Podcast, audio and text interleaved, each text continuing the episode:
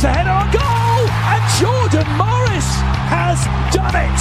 Appealing in vain for offside. The Chicago Fire defenders, Jordan Morris from the doorstep, saves the day for the Sounders.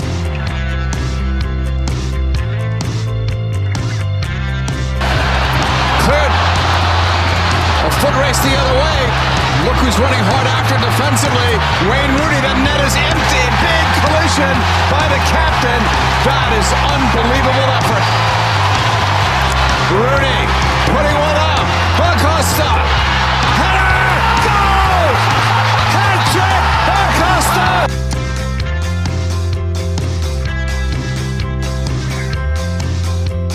Paul picks it up. Paul's cross.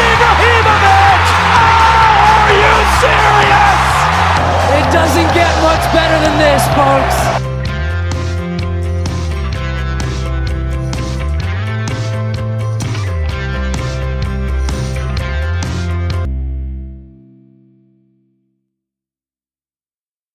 The Stateside Soccer Show with Logan and Jordan. Hello and welcome back to the Stateside Soccer Show. My name is Jordan Wiegand, and with me, as always, is Daryl Dike's number one fan, Logan Stone. I'm the number one Stan. They call me that. I'm not Stan. I'm Logan. How's everybody doing?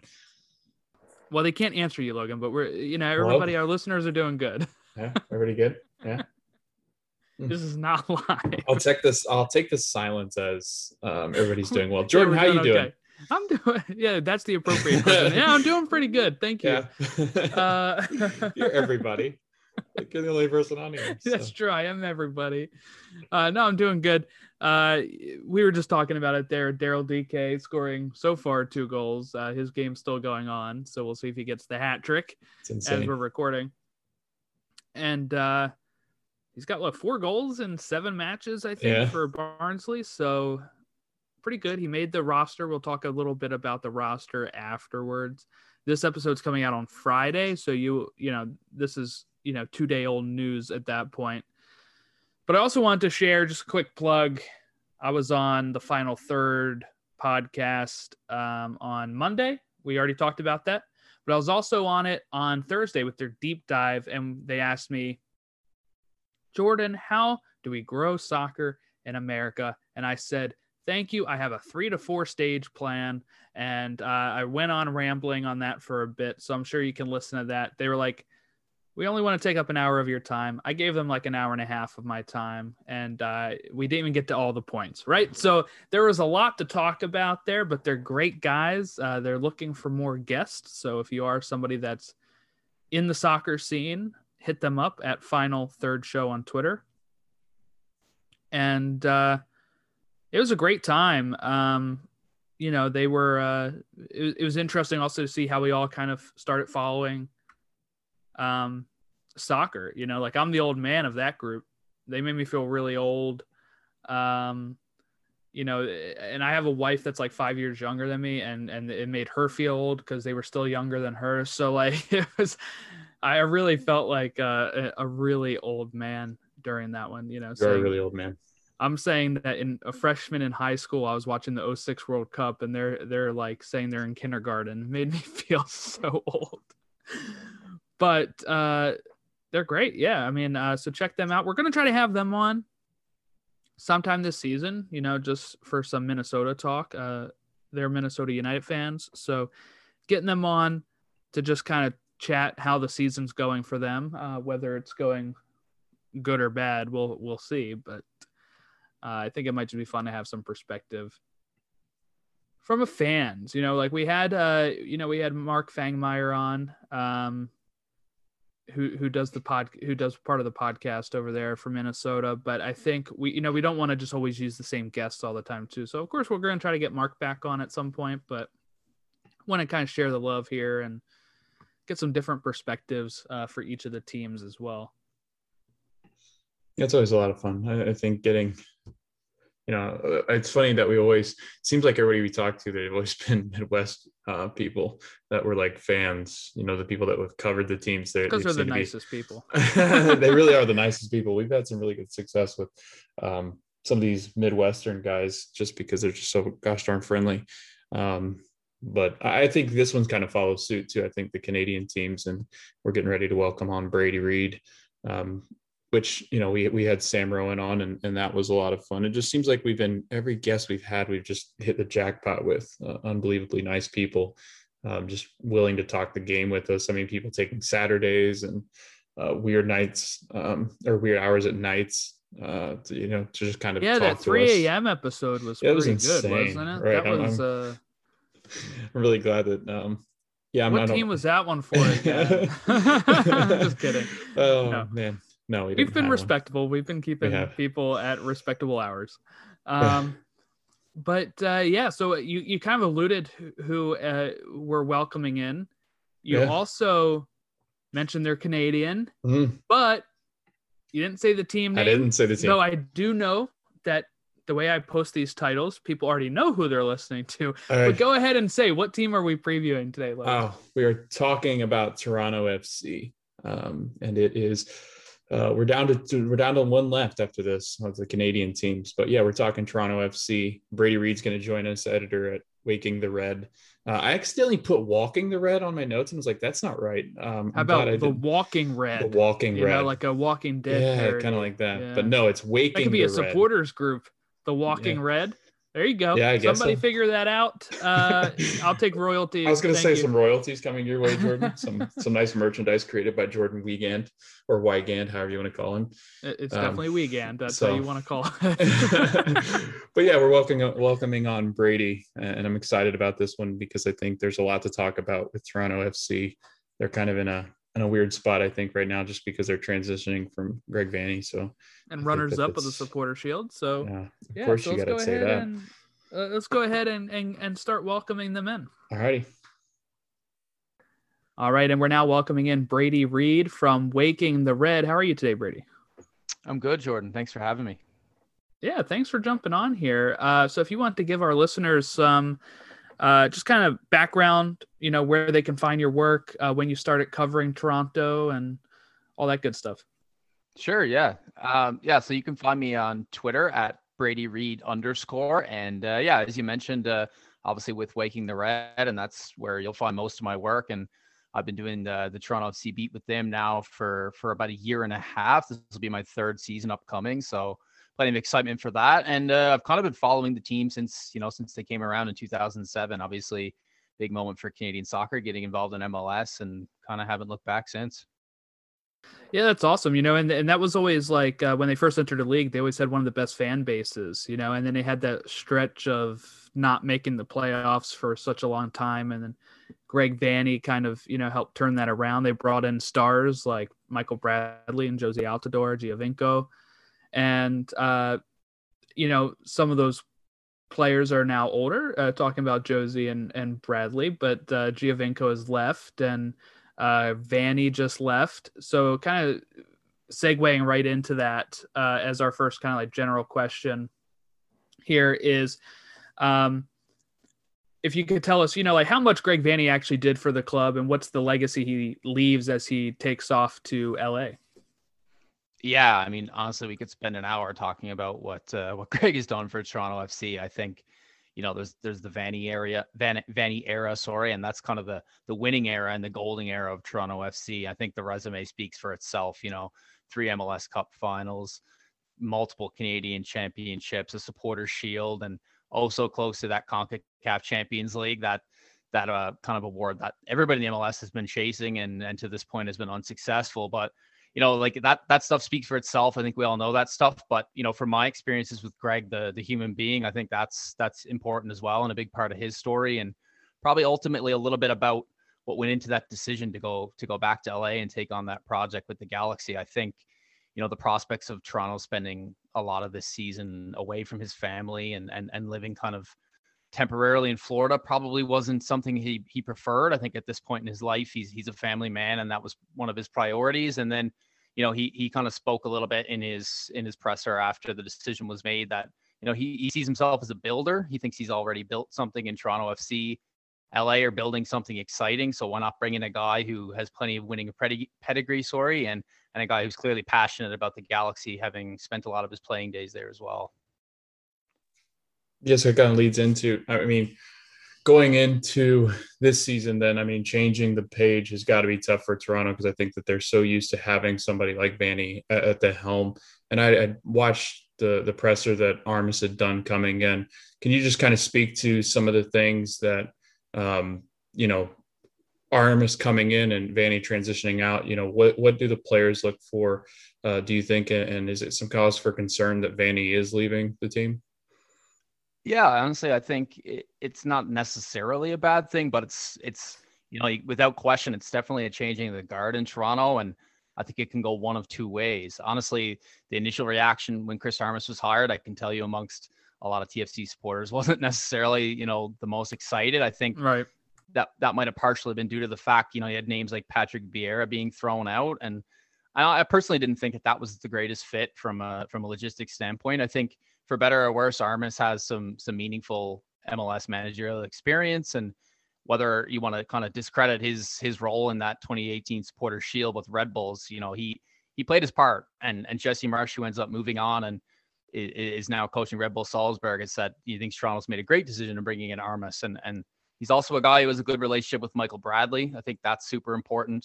Michael Bradley's a guy that they probably need to have a bit of a bounce back year. Injuries kind of made things tough for him in 2020. And so I think he's bringing something exciting in. He's a guy who's familiar with the league and he seems to be trying to make a lot of changes in a short period of time, which could potentially be challenging, especially with the COVID situation TFC are currently dealing with. But I think when you got a guy coming in who's advertising exciting soccer, it's time will tell if it works out. But as a supporter, you've got to be at least excited for the prospect of what that might bring, in my opinion.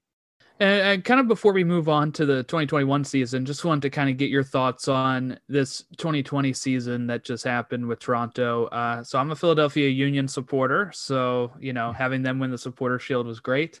Uh, but Toronto was really up there challenging for that throughout the course of the season. And what was impressive is is they were doing that, like you mentioned with Greg Vanney, you know, like away from home, playing in the U.S., away from their families. Uh, can you talk a little bit about the resolve of this team and what worked well for them in 2020?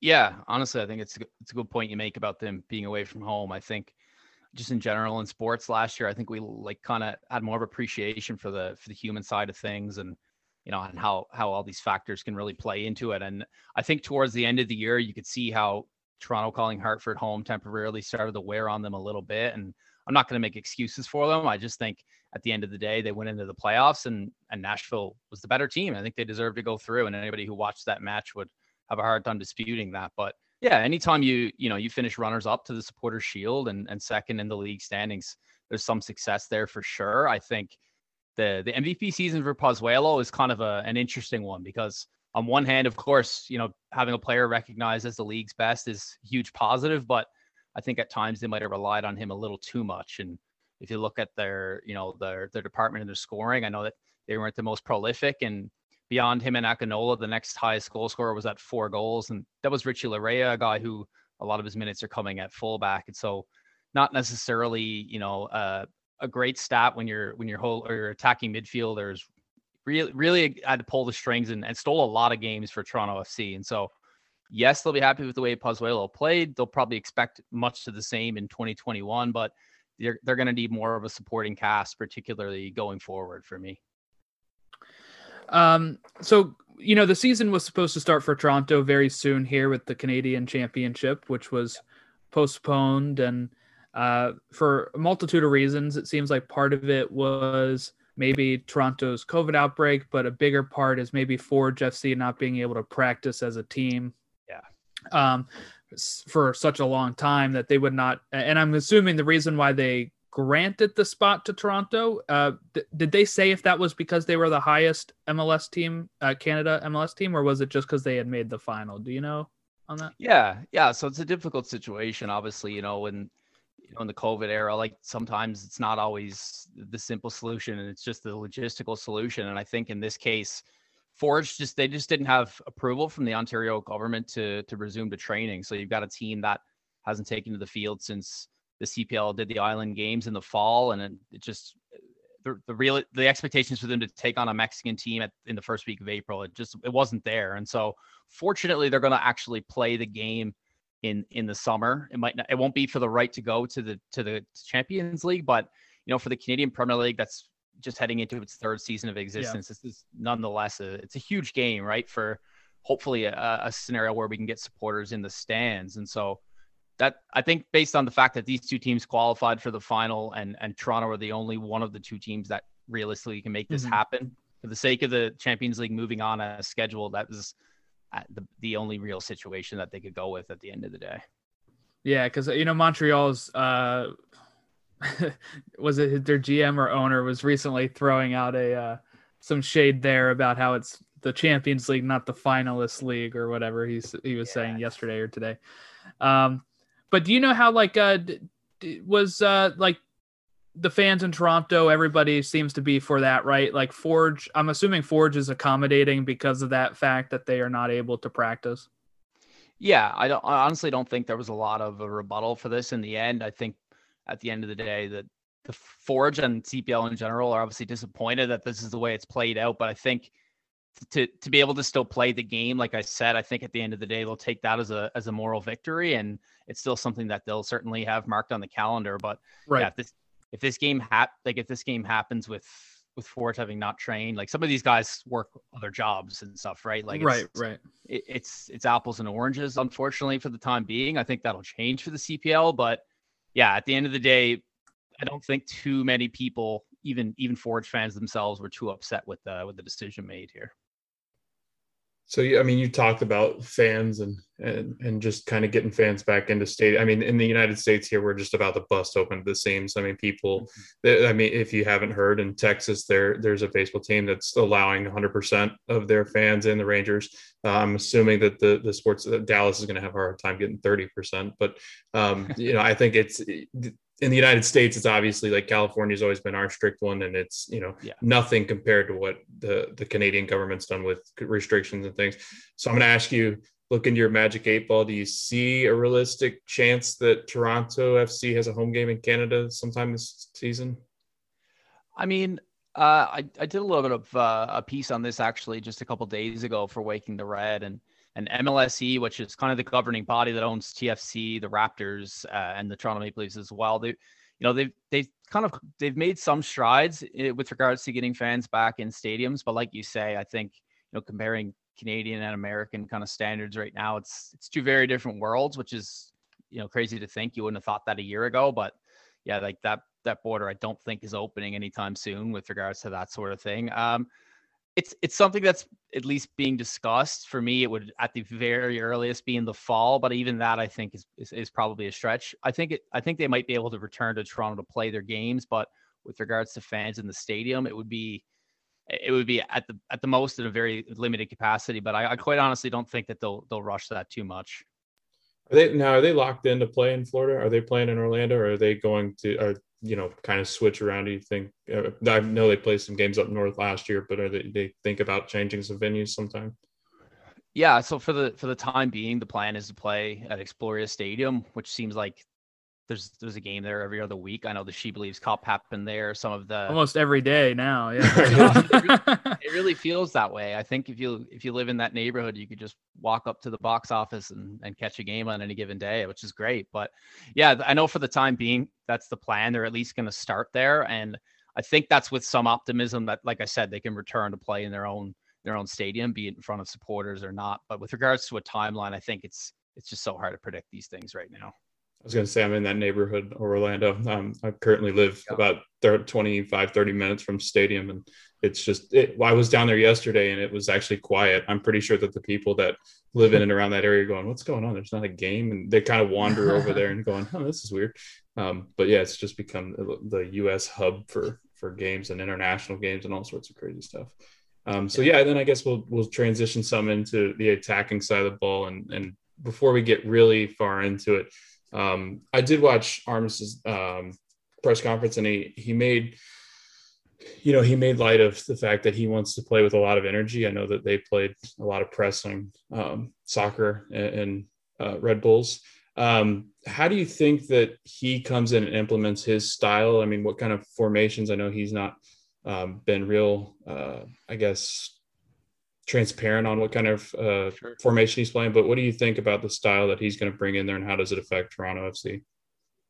Yeah, I think it's I think it's super interesting. Like this, like you said, a lot of a lot of tempo, a lot of pressing. It doesn't necessarily sound like an identity of a team that, quite frankly, is, is aging pretty quickly. They've kind of they've done a good job to keep the core of the of the 2017 treble winning team, but at the same time, a lot of them have struggled with injuries and they're not getting any quicker and any younger. And I think have success in a system like that, yes, it takes smarts and, and composure and stuff, but at the end of the day, you do, do need some pace and some intensity to really execute that. And so, you know, there's some guys who've kind of been in and out for Toronto FC that I think could potentially thrive under Chris Armas. And, you know, might not even be names that fans of other MLS teams would be too familiar with. Like, you know, Erickson Gallardo is a guy they brought in and quite frankly, it really hasn't panned out for them. But as is a guy that I've noticed has has a ton of pace and seems to seems to excel in in you know counterattacks and that sort of thing. So maybe he gets a, a more extended look. Uh, Jacob Schaffelberg is another young Canadian player who has loads of pace, plays very direct. Sounds to me like a guy who could play on the flanks and and have success in that system. Uh, big question marks for me over what Jozy Altidore and what uh, Ayo Akinola can do as a lone striker in a system like that. Akinola, obviously much younger, but pretty similar player to, to Altidore in that he's more of a traditional hold up number nine you really need runners going beyond that guy. And and for me, we didn't really see that in previous seasons, uh, maybe not since 2017, honestly. And so, you know, there's been rumors of Michael Bradley moving further up the pitch and playing with Pozuelo. Interesting. I don't know how it's going to work. I'm intrigued. I'd love to see it. Uh, but yeah, like you said, I, I just think it's it's a lot of change and not a lot of turnover in personnel. So, you know, those every training session is going to be huge. And right now they're they're on pause, which certainly isn't going to help. So the quicker they can get back to the field and and, and try to sort that out, uh, I think is going to be pretty telling on how this how early games go for sure. You mentioned Jozy there as well uh, about how he fit into the system, but there was some rumors in the offseason when he was with the men's team, um, you know, that uh, European teams were trying to come in for him. He also left that camp with an injury again. So how worried are you about Jozy, you know, staying healthy for 2021 and and do you think that maybe his time with Toronto is coming to an end very soon here? Yeah, I can't I can't remember an off season where there wasn't injuries and rumors for Jozy Altidore quite right.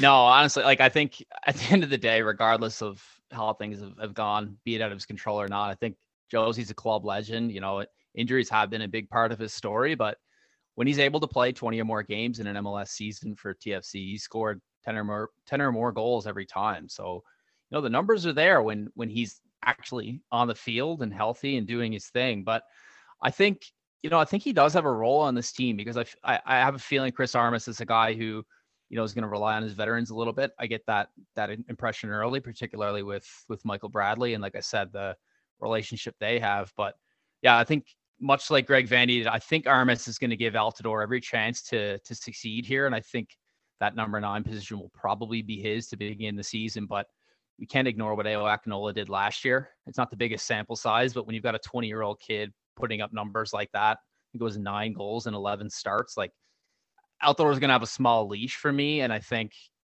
it'll be it'll be up to him to to try and stay healthy and, and see what you do. And if he can't, then you kind of have to take the emotion out of it and perhaps perhaps move on. Yeah, so you you talked about Akinola. Um, mm-hmm. is it possible that they play two up top? I mean, is that something that you think they look into? Uh, because it does seem like Akinola is just knocking on the door. Nine goals and 15 matches played last year. It seems like he's primed and ready, and he's only 21. So I imagine they want to get him in there and get going. Yeah, that, that's the interesting thing about Akinola for me is, you know, if if Jozy doesn't spend a lot of the year injured and and Achara, their their super draft pick from last year, doesn't get injured in the home opener as well. We might not even be having this conversation, right? Like he really got an opportunity by a little bit of fortune, obviously some hard work and training. You know, at the end of the day, you've got to earn your minutes, but you know, he got an opportunity and he, he certainly sees it. Like you said, nine goals. Uh, he just turned 21 in January. I think, you know, 442 is is kind of a kind of a dying art in soccer these days, isn't it? But when you've got two players like that, and you don't necessarily have a team that that, that or a squad that suits a four three three. I, I think it's something certainly worth exploring. The only the only issue you kind of run into there is what do you do with Alejandro Pozuelo? Like, can he play in a flat midfield four? I'm not I'm not so sure, and that would kind of push one of or both of Osorio and Marky Delgado to wide positions. It's it, it's it's a tough one. Which at the end of the day, if you have more than eleven guys that you think are worthy of being on the field, that's a good it's a good headache to have, right? And so, yeah, I think it'll be interesting to see. I I wonder if maybe even a wide Ayo Akinola is an option if Altidore's doing well through the middle and. That's a, that's an area of weakness for TFC as well. So I think, yeah, like I said, good problem to have, but at the end of the day, I'm, I'm glad to an extent that uh, it's not me who has to make those tough decisions. Uh, just kind of the last question here on on kind of that attack. Uh, well, you know, like the striker type position here in the number nine. Uh, do you think that you know the front office said that they'd like to bring in a DP or attack, you know, like another attacking player uh, at a designated player spot? Uh, but it's been kind of quiet in those rumors uh, that we've noticed over here, anyway. Um, yeah. Do you think that they uh, can bring in somebody at that level um, before the season starts, or is that going to be like a summer thing at this point if that were to happen, and uh, you know, kind of help with that depth at the top spot there? Yeah, I know. I think I know we touched on Pozuelo a little bit earlier, and like I said, he did have a fantastic season and, and led the team in scoring. But quite honestly, I'm not sure that they they want that to be the case this year. I think he's more of a creative than a poacher, and I think if he can if he can sit mm-hmm. into that role, that and ha- have kind of those attacking options and tools around him, that's that's what best suits his game. And so, I think they would like to they would like to explore options through the DP. It's been super complicated. I think in general, the kind of the transfer market around the world has right taken a big COVID slash and stuff. Yeah, exactly. Yeah, and so they, they really seem to have had their eyes on one guy in, in Bore, and there doesn't seem to be a ton of ton of wiggle room there with regards to finances. And I'm not sure it's something they can pull off with the likes of Altidore, Bradley, and Co. on the books right now. And so there's been some rumblings today of a guy, uh, a European-based guy, Usain Balic from uh, from one of the leagues abroad, one of the one of the lower leagues, a guy who has a ton of pace and plays in a wide position. Certainly intriguing option for Toronto FC just from a positional standpoint. And I think a guy who you know could help. You know, Pozuelo had ten assists last year. I think if he had players with with with pace and and willing runners out wide, that could have been 15 or 20. And so, if that's something that's a legitimate option, I think that they'll they'll explore it. But like you say, realistically, at this point, I think a summer DP probably makes more sense because really we're a month from from MLS kickoff for the regular season today. Mm-hmm. If I'm right, not wrong. Yep. Yeah. So talking about uh, Pozuelo and gosh, we I mean Jordan, I've done what have we done up to now, Jordan? Like 17 of these, 18 of these almost. Yeah, about um, something like that. Uh, and it seems like everybody we talk to wants a creative 10. They need a 10. We're looking for a 10.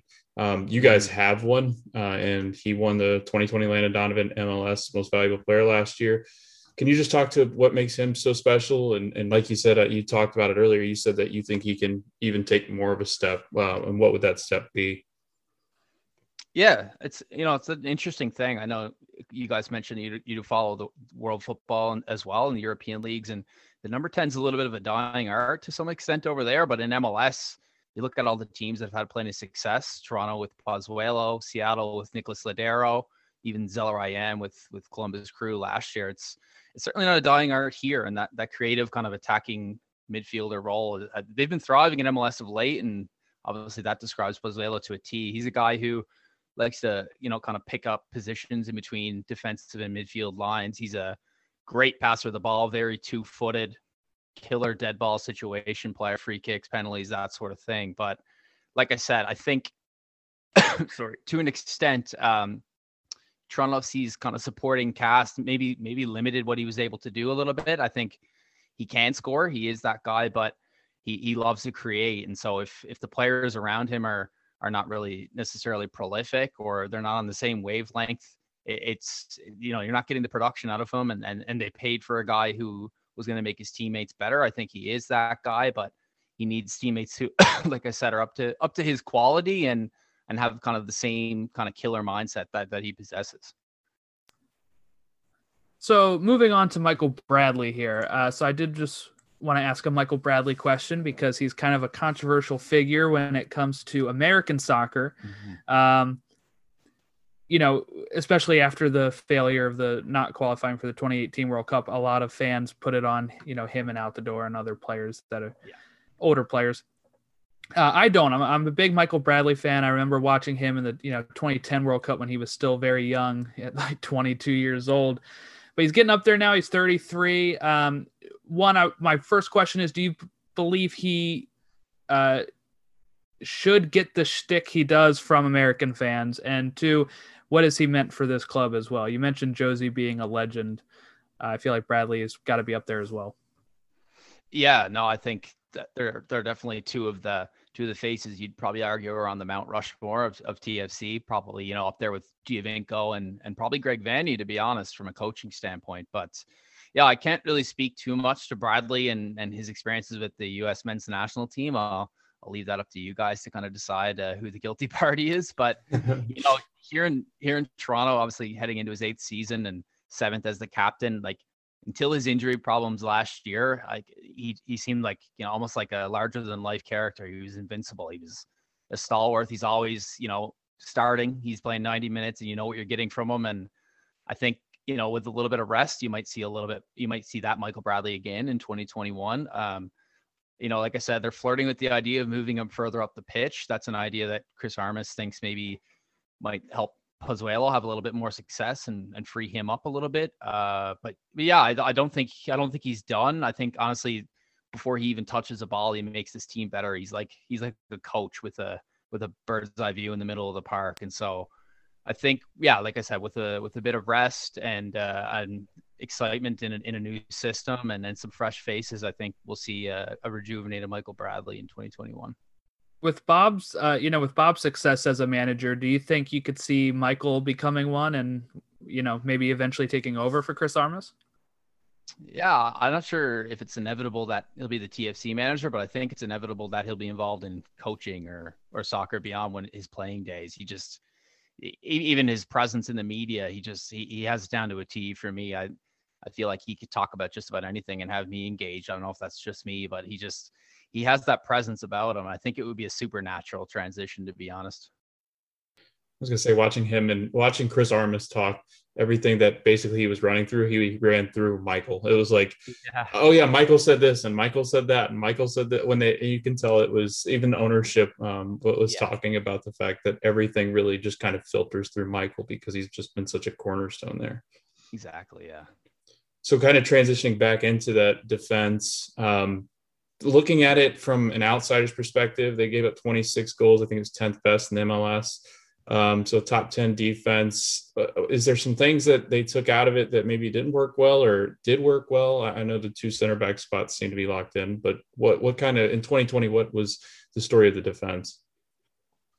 Yeah, they certainly they weren't very leaky. Uh, I don't think that combination of of Gonzalez and Mavinga is necessarily the quickest at this stage of their careers, but there's plenty of understanding between the two, both great in the air. And I think between the two of them and Westberg, they really just they had a lot of familiarity and, and spatial awareness, that sort of thing. They, they didn't give up a lot of cheap goals. Honestly, as the season went on, I thought there was a little less of a cohesion there, but yeah, they they certainly they had a good balance with with that, and then in the fullbacks, like we mentioned, Richie Laryea a little bit. He's, he was fantastic last year going forward, particularly, and and Auro Jr. is just he's so reliable. Nothing nothing super flashy about his game, but you kind of know what you're going to get, and so I think they had a pretty good balance. Uh, there's been a little bit of turnover with regards to personnel. I'm sure we'll get into that, but uh, no, I, I, I think that was that was probably one of their strengths, to be honest with you, and and you know their their lack of goal scoring. You know they were I think they were only at a plus seven goal differential considering they finished second in the league. It's it's a little surprising, and so that's probably something they'll be more eager to kind of address here in 2021. Uh, speaking about like the fullback positions, um, would you be able to speak to the options at those two spots and who you think would get probably the most critical minutes at both right back and left back? Yeah, I think I think like I said, Laryea and Auro are probably their they're two guys right now, and the great thing about the two of them is they can they're kind of interchangeable. They can play either side. I personally like Laryea from the right. I think he plays super direct and he can add some to the attack. And Auro, it doesn't really matter what side he's on. At, at times, it's almost a, black, a back three with him tucking in and and Laryea kind of bombing on. But you know, I think TFC did a good uh, did a kind of a justice to Justin Morrow to to keep him on and sign him on for another year. Another guy who you know has been kind of a part of their identity and a huge part of that 2017 treble winning side. Yeah. I'm not sure I would put him in the starting 11 in Penn. I think he's kind of that probably that next guy off the bench in that position. And then beyond that, they've got some kids that, like I said about the the changing of kind of formation and tactics under Armas, some guys who are kind of converted wingers who've got plenty of pace and energy, and Griffin Dorsey and and Matt DeRosa, a couple of recent MLS Super Draft picks. And so, you know, if if this is a system that's going to rely on just just overloading uh, other teams in in their attack with strength and numbers. I think those are guys that could be a dark horse to to kind of thrive under Armas. But for the time being, I think it's kind of Laryea, Auro, and Morrow, and then you've got a couple of couple of young kids who, in more congested weeks, might get you know an opportunity to to get a start or a couple of minutes off the bench here or there. So the, I mean, you guys have Alex Bono, and from what I'd read, like he he's got the abilities to be a number one, but it does seem like Quentin Westberg uh, pretty much locked in that spot last year. Um, is there a battle going in? Is it something that you know Bono can take over? Has Westberg been that solid? Yeah, no, the interesting thing about Alex Bono is, you know, he's still only 26 years old. It's it's almost hard to believe. That you know, he's played over 80 games in net for Toronto FC, and obviously was in goal for that 2017 winning side. And yeah, he only got three games last year, but he didn't lose a game, and he actually didn't concede a goal either. So I don't know how I don't know how you don't look at that and think maybe this guy needs a little bit more of an opportunity. I think maybe the one knack against Alex Bono is he's not necessarily as good with his feet as uh, Quentin Westberg is, and for the way that Toronto FC played under Greg Vanney, I think maybe Westberg might have suited that system a little bit better, but lots of lots of games left for Bono in his career, in my opinion. And Toronto FC have taken the time to to re-sign him, so clearly they see a future for him. I think for the time being, it's probably Westberg's job to lose. Really good keeper with his feet, great shot stopper, and doesn't make a lot of mistakes. So it'll be interesting. I think you know in times where there's multiple games in a week, or you know if they're going to make deep runs in multiple competitions, I think we'll see a lot of Alex Bono, and he's a guy who deserves a shot from. He's a seems like a real player's player. The guys seem to to be happy for him when he gets that opportunity and, and plays well. And so I think I don't think it'll be Westberg every day. So I got a couple questions about um, I guess one, uh, there, like you said, there was just not a lot of turnover. Is that you know Armas waiting to pick his spots to see you know where guys kind of fit, or is that more due to the fact that they can't really get out and see people play and, and kind of scout the because I mean a lot of these teams are going down to South America, but I'm assuming that it's really tough for Canadian teams, just like when we did Vancouver, for these teams yeah. to scout. Yeah, and honestly, yeah, I think Vancouver, considering the the market, have done a really good job of of adding to that roster, and it was probably a roster that needed a little bit more addition than Toronto's, if I'm honest, but no, the interesting thing is with Armas coming in, he doesn't have the same title that Greg Vanney did. Greg was the, the, the club's technical director as well. And so to a degree, they've kind of given more of a directional, I guess, uh, influence to Ali Curtis and, and the front office and not necessarily Chris Armas. And so perhaps that explains a little bit about uh, the retaining of so many veteran guys and familiar faces. But yeah, I think uh, like we like we mentioned, it is interesting that you're going to try to change a lot of things with basically the same personnel, but when you're trying to change things for the positive, we're not talking about Mourinho coming in and, and parking the bus for nine months. I think it's a good problem to have that you're going to try to play some attractive soccer. And so it's uh they've they've got the personnel when they're all healthy and fit, but when you're talking about a lot of players on the wrong side of 30, there's there's definitely question marks, but also plenty of room for excitement as well. So the uh, Curtis just signed an extension yesterday, um, yeah. and uh, Bill Manning said that he's just the stability that he's able to bring to the club and just the direction that he tends to take the club. And I know, I think it was in their press conference when somebody asked about the technical technical director, and they're like, "We're not talking about that spot. Like it, it's you know we've got it covered." Um, is the front office, I mean, real supportive uh, of management? I know it, it, was a little different with Vanney because he'd been there so long, but do you think that they give Arm or, you know Armas a little bit of a, a tighter leash. Yeah, honestly, I think this, like I said, when when Armas was first hired by by some supporters, it wasn't necessarily the move that they had hoped for. But I don't know. I, I'm I'm convinced by by the kind of the backing of of Ali Curtis and and the rest of the staff when it comes to Chris Armas. I think, you know, I think if you look at the kind of what happened with Red Bulls in Armas's time at the helm, there they lost a lot of key players. You know, Tyler Adams moving to Europe. Uh, they didn't spend a ton of money. That's not a big problem in Toronto, or at least it hasn't been in previous years. I think they they look at what he was able to do in 2018 with a with a side that had some genuine quality and ambition, and they think they have a project that can match the, the ambition and the financial backing. And so, if Armas can come in and is, is given a fair shake, I, I think they see a guy who will actually make them better and will kind of take them in a different direction because Greg Vanney's gone and you know for better or worse they do they do have to move on and kind of refine their feet and I I, I think they do believe Chris Armas is that guy. I think only honestly only time will tell if that's true. It's like I said it's a huge huge year for Toronto FC with regards to what direction they're going to go in and you know they, this could either be one last kick at the can for some of these guys or it could be you know a scenario where they kind of have to blow things up next year and so I'm certainly looking forward from a from kind of a journalistic standpoint to trying to jump on the journey and see what happens here. All right, so our final question, as I kind of gave you the heads up there beforehand, um, Toronto finished second in the Supporter Shield standings. Though, like I mentioned before, they were away from home a lot of that time. You also had the situation where they were playing the same teams over and over again. So I'm not sure how much stock you put in 2020, but what would be a successful season for Toronto FC 2021 under new manager, and uh, you know what do fans have to to kind of uh, put their hopes on this year?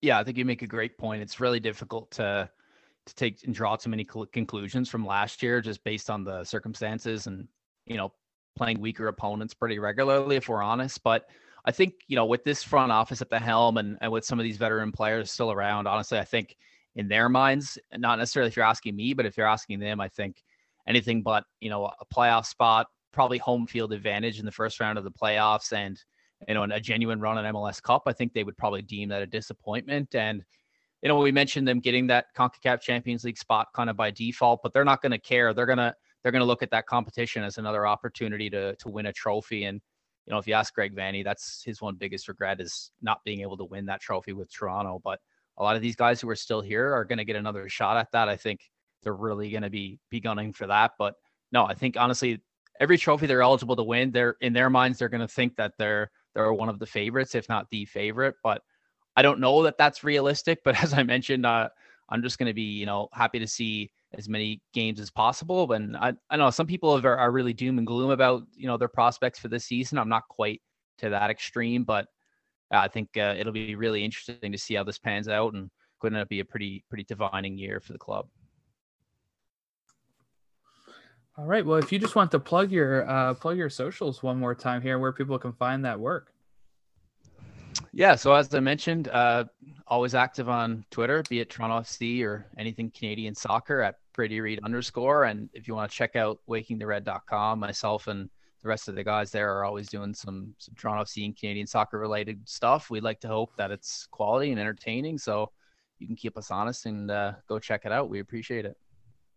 And that was Brady Reed, editor at Waking the Red. So we will, uh, he covers Toronto FC there. And we just want to thank him once again for jumping on. And Logan, I'm going to pitch it to you like I always do here. What's your takeaway from this, and kind of what's your feeling on Toronto under new management? Um, he he spoke in a more positive light of Chris uh, Armas than many people have. So it was nice to see a positive perspective and spin on that, just because Armas had such a difficult time with Red Bulls. Um, and and he did. He said that you know missing a couple important players, but you know I don't think that's the complete tale um, as to why Armas struggled a little bit more. Um, you know, I think that one one big takeaway as far as the team's concerned, I, I do feel like there are uh, some aging players on, on the way out, um, but whether it be Michael Bradley eventually and, and Jozy Altidore, guys that have been staples at, at Toronto FC for so long, um, and, and, kind of seeing their careers dwindling down um, is sad, obviously, for Toronto FC fans, sad for United States fans because we, we'd watched them play. And depending on your feelings about Michael Bradley and Jozy Altidore, two um, of them have some baggage that they carry with some of their injuries and um, just not good form and play. Um, but again, I think it, you know, it, when you look at it, Toronto is in a really tough spot. I think, I think they're a team that finishes second last year um, in a weird year, and a bizarre year. So it's kind of hard to take away a lot of positives. I think he was right there. He had like a seven goal, uh, positive goal differential, um, which is really odd for a team that sat second in the Eastern Conference. I think a lot of the teams in the East are getting better. Uh, I think New England's better. I think Orlando's better. I think Philly, the, the jury's still out on them. Um, so you got some teams up at the top that are decent teams. Columbus is is going to destroy the the East, I think, this year. So um, Toronto's in in definitely a spot where I think it's just not a good fit for Armas. I think it's the style of play that he that's what concerned me big time and you can probably speak to this some too because you you watched it more obviously um doesn't it concern you that that the system that Armas love to play at Red Bulls and Red Bulls love to play I mean I, they cannot take that press that high press over here to Toronto with the age on some of these players yeah and I think one thing that interests me too is right you have some some people that LA fans right that might say Vanney had a really good squad. And then you're going to have some Toronto fans that say Vanney did a lot for this team. You're going to have some Red Bull fans that say Armas is awful, right? But you're also going to have some of them say, but actually, he did okay, right? He lost some players, whatever. So this season for me is going to be really interesting for Toronto because it's gonna dis- it's gonna show a lot, right? If Toronto struggle, I don't think it means ultimately that Armas is terrible, but I think it does show that Vanney didn't just have a great squad. He he was part of that. Um, and I think uh, that's what I'm kind of looking for here, and also see how he's doing at LA when we look at. So like seeing like this weird triangle of how Red Bulls are doing without Armas how Toronto's doing with Armas and how LA's doing with Vanney is going to be a very interesting triangle as we go throughout the season that I want to try to keep track of here. It is so uh, tough because I expect Toronto go to go down a bit. And I think they actually would have been down a bit if we had a bigger schedule last year. You know, like you said, seven goal differential. Um, if he's going to play a lot more pressing under Armas, or if they're going to get try, try to get forward more, I know that they need goals, but I think that might expose the back a bit. And he was just talking about how maybe Alex Bono wasn't playing because he's not as good with the ball at his feet. So if he doesn't play under Armas and Armas is continuing the playing out the back situation, but he's going to press up more or they're going to go up more, I think that's going to leave the back exposed more. And I'd be worried about that. Uh, Omar Gonzalez has a habit of getting caught out uh, not just for Toronto and, and, such, but for the U.S. men's national team. He, he's had some really bad games. Um, so I, would be worried about kind of pushing up and leaving it to, to you know, uh, Gonzalez in the back. So overall, it's going to be interesting for me. I do think that they'll go down some. They probably would have gone down some with Vanney as well, just because you know you're, you're going to have this problem where Altidore is going to be injured again probably at some point. You can't always rely on Akinola with how young he is, so you do need somebody else up there that's going to score goals. If they don't get it until summer, or if they don't get it at all, that's going to really change the format here. They were playing up in the upper east, northeast last year, where weather was probably a little easier to deal with. They're going to be playing in Florida, where it's hot. In uh, summer. Uh, they're not used to that in Toronto. At least when they were playing at Red Bulls Stadium, they were. Uh, I think that's where they were. Uh, that you know they're still up in the Northeast. It's kind of close to their climate. They're going to be down in Florida for the whole year so far, unless if things change. And uh, with the way Canada is with the border, I don't think it's going to change unless if the vac. I don't know what Canada's vaccine rollout is like. So I can't really talk to that. But that's very different. Playing in Orlando, it, you know, as somebody that's in the Northeast and somebody that lives in Orlando, that's that's a vi- big change. And Canada oh, is even colder than Maryland, right? So mm-hmm. it, it's going to be something to get used to for sure for them, and it might wear them down more. And it might when they're playing Florida teams, there's no home field advantage. The Florida team is going to have the home field advantage Logan, when you're when Orlando is playing Toronto in Orlando Stadium, Orlando has the advantage. Not just because they already know the stadium, Right. but they're going to be used to the weather. It's somewhere they've played the whole time.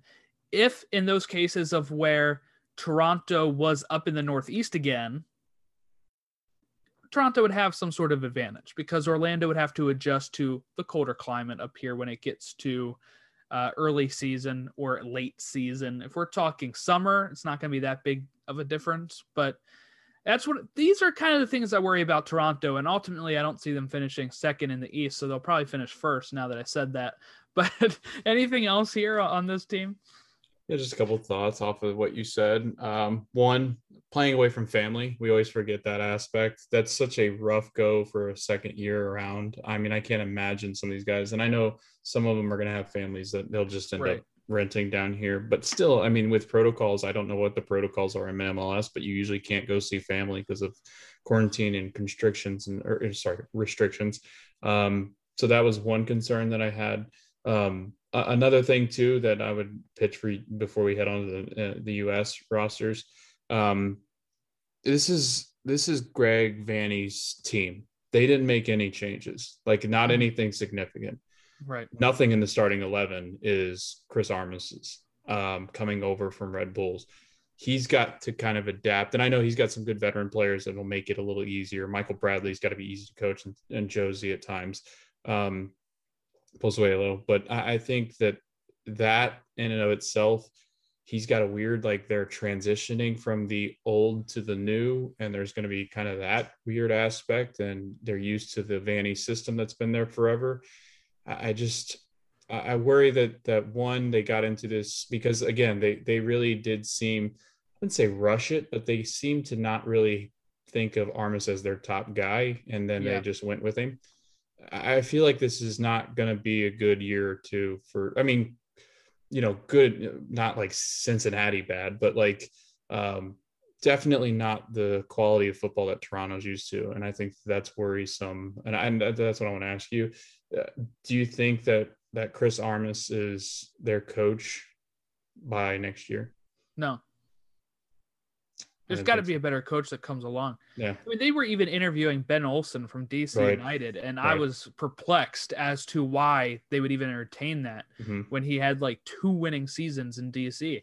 I mean, I don't know what they were doing, honestly. When you're pulling out names like Chris Armas and and Ben Olsen, you're not doing a worldwide search No. And that's what's worrying is i understand they want somebody familiar with mls and they think maybe they can just take this squad and make something happen with it. But i think if it fails this year they might have to take a long hard look and say okay we want to get another builder like vanney was and we want to move on bradley we want to move on jozy and at that point we want it's time for the next stage right? They have some young players that are maybe going to grow into this but it's time to get some other talent that's not 33 years old or injury prone that I think that they'll need to do. And not to mention that all these guys that you know, I, I think Bradley and Jozy are going to be on um, Berhalter's call list. Like they're going to, hey, you want to come up and play a couple games here and there with the U.S. team. So depending on you know who can come over and who can't come over, and Mhm. so I think that that's another thing. You're adding games to guys that just can't do that that many games anymore, and all that travel that they're going to have to do, and travel routes that they're not used to. But I, I guess we've harped a little too long on Toronto. We can get into Berhalter's squad. Yeah, you mention Berhalter? Let's take a look at the the squad here. Um, let's take a look here at goalkeepers: Ethan Horvath, Chituru Odunze, and Zach Steffen. Defenders: John Brooks, Reggie Cannon, Sergino Dest, Aaron Long, Matt Miazga, Erik Palmer Brown, Tim Ream, Bryan Reynolds, Chris Richards, and Anthony Robinson. No surprises there, really, I would say. Midfielders Brenden Aaronson, Yeah, Kellyn yeah. Acosta, Tyler Adams, Luca Del La Torre, Sebastian Lletget, Yunus Musah, Musah. Owen Otasowie. And then forwards, the man, the myth, the legend, Daryl Dike, uh, Nicholas Gioacchini, uh, Christian Pulisic, who's just coming off an assist with uh, in the Champions League, Gio Reyna, Josh Sargent, Timothy Weah. Notable absences, you know, uh, McKennie, right? Um, apparently, he's been playing with an injury over at uh, um, over at Juve. So they said he needs rest. So I'm assuming that they either the US decided not to, or Juventus didn't release uh, release them. We're not really sure. Um, uh, let's see here with um, some of these players. Uh, it doesn't have it listed here, but like I've for some it, of yeah. for some of the strikers, uh, like Hoppe Mhm. and uh, um, Sabiachu or what was it? Sabi, I I don't have it right here. Something like that. I thought you were talking about the players leaving for. Well, I was gonna say those two could not join because they would just be missing the second game as well. Mhm. So he want to limit the number of players that are going to have to leave halfway through because it is seven players that have to leave after the first match, including everybody in the Bundesliga. Yep. Uh, so Reyna is going to have to move on after the first game. Tim Weah, Sargent, uh, looks like Tyler Adams, um, Reggie Cannon, John Brooks. So those guys are all going to be shipped out uh, after the match against Jamaica before they play Northern Ireland.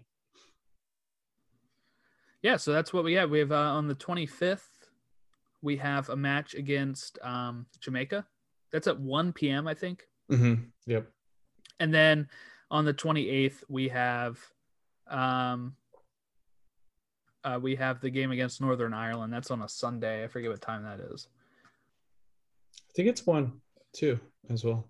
I don't know if that's correct, but I feel like that was. So what's your, what's your thought on the roster here and uh, are you excited for these matches? Okay, so just a couple roster notes that I'm reading. Um, average age 23 years and 27 days at the start of camp. Uh, 26 players average 11 caps. You got some veterans mixed in there. 16 players are the age 22 and younger. Um, again, it's the youth. It's the youth and the youth that's coming from Europe. I mean, this is a team that could you imagine if this would have happened at least, you know, three, four years ago or so? And these, I mean, they'd be playing with like random American people that had just moved over to Europe. Um, Yeah. It's just insane the amount of youth and talent on this. I'm really excited to see Brenden Aaronson play um, and get With the A team. Yes, Yeah, that, that's that's what I'm thinking. absolutely pumped for that, and I'm absolutely pumped for Daryl Dike on the run that he's been given. Um, can you imagine those two linking up for a nice little one-two combo and bam. Little Philly Orlando magic, yeah. All right. So really make us happy. But again, it's guys that haven't really we haven't really seen make that move up in that first team yet, like the Bryan Reynolds of of um over there. So I you know I think it's it's a lot of fun. But Brenden Aaronson, that's number one on my list. yeah, I'm really excited to see Pulisic back with the national team. I think it's been a year and a Long half. time. Yeah. Um, excited to get him out of Chelsea for a little bit, get him pumped up with the national team, and then he can go back, hopefully, all smiles and and inform even more. Uh, Brenden Aaronson playing with these guys is going to be fun. Um, look, I mean, as people have been trying to point out, you know, when when people were freaking out about McKennie not being on the roster, we're never going to have a full squad. Our, like our, our best players, our best 11 is never going to be on the same pitch as each other because you're going to have these issues with teams not releasing them. You're going to have the issues with COVID right now. You're going to have issues with players injured Mhm. uh, or out of form. So, at you know, it is the manager's job to bring in the best squad at that time, whether they're in form or, you know, how, however he's choosing them, and hope that uh, you know the depth players step up. And that's why it's so important to have these other camps where we don't call in the big names to get those depth players some starting minutes that they already know Greg's system when they come in and they can just kind of slot in and, and they get called into camp. So when people see like Sebastian Lletget, why are we calling him in? Well, He's one of Greg's guys, but also if anything were to happen, he's going to come in. I'm sure if Morris was not blowing out his knee, he'd probably be called in from from Swansea um, instead of Lletget. But that's some of the issues, right? Is uh, it, it is what it is at this point. So I'm looking forward to it. Um, you know, to, to the day. Look, here's the thing: if people are waiting for a reaction to the USA Costa Rica match, uh, this is coming out on Friday. We recorded this on Wednesday, so we don't know the state of the U23s right now. We might be full of optimism right now and get slaughtered with that optimism tomorrow. I don't know. We'll find out. We filled with pessimism. We'll probably talk about that one on uh, the Monday show um, when we preview our next team. Which Logan, do you want to go ahead and say who we're previewing next up?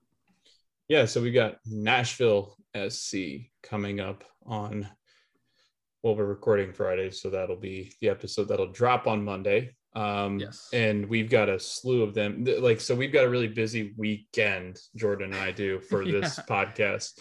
Um, we've got if you hear dated references throughout the next week, it's because we're recording all of next week's shows this weekend, Friday and Saturday. Can, maybe what we can do, I guess we could talk maybe some like uh, you know what Brenden Aaronson and them have been doing. Like I, that's one guy. Yeah, well, we are going to have another outside right? the box segment. I'm going to tell you the question once we hop off oh, here. This is exciting. I'm so excited. The guy just got. It's pumped. it's timely with something uh, that was on oh. Twitter, so we're going to go ahead and talk that.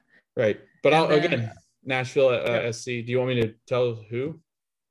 Yeah, go ahead. Sure. Okay, You've been so, posting it earlier now. Yeah, I was so. going to say we're going to post them earlier because it gives people. I think it helps people go. Okay, I know who I'm asking and what they I'm. Get asking. hyped. Yeah. Right. So I've got we've got Drake Hills coming on. He's joining us. He's a Nashville SC reporter from the USA Today and Tennessee uh, network. Yeah. Yep, and he and he writes for the Tennessean, which is the USA Today's paper um, in Tennessee. Uh, and you can follow him at at live live at live Live Life Drake. Sorry, I couldn't say that correctly. Um, it's a tongue twister.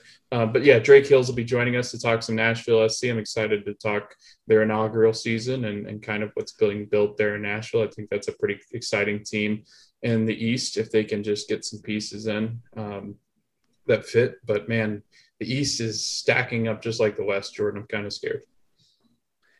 Yeah, it's it's going to be pretty pretty brutal. Um, w- with that outside the box segment, keep an eye on our socials for the question. Uh, so you can leave us feedback, poll results, all that kind of stuff, and then we'll probably be, um, you know, we'll probably post that uh, coming up here because we're gonna have to record it probably on Saturday. So today's Friday that you're listening to this. Keep an eye out on the socials for that and then that'll probably release on the Monday or Wednesday episode of the of the next one. So, uh, anything else, Logan? are we good to? Uh, this is the first time that the Americans have had three international players in the what are they quarter quarterfinals of the UEFA Champions League. Really? Can, can you name them? Well, it's Pulisic, mm-hmm. right? Into the next round.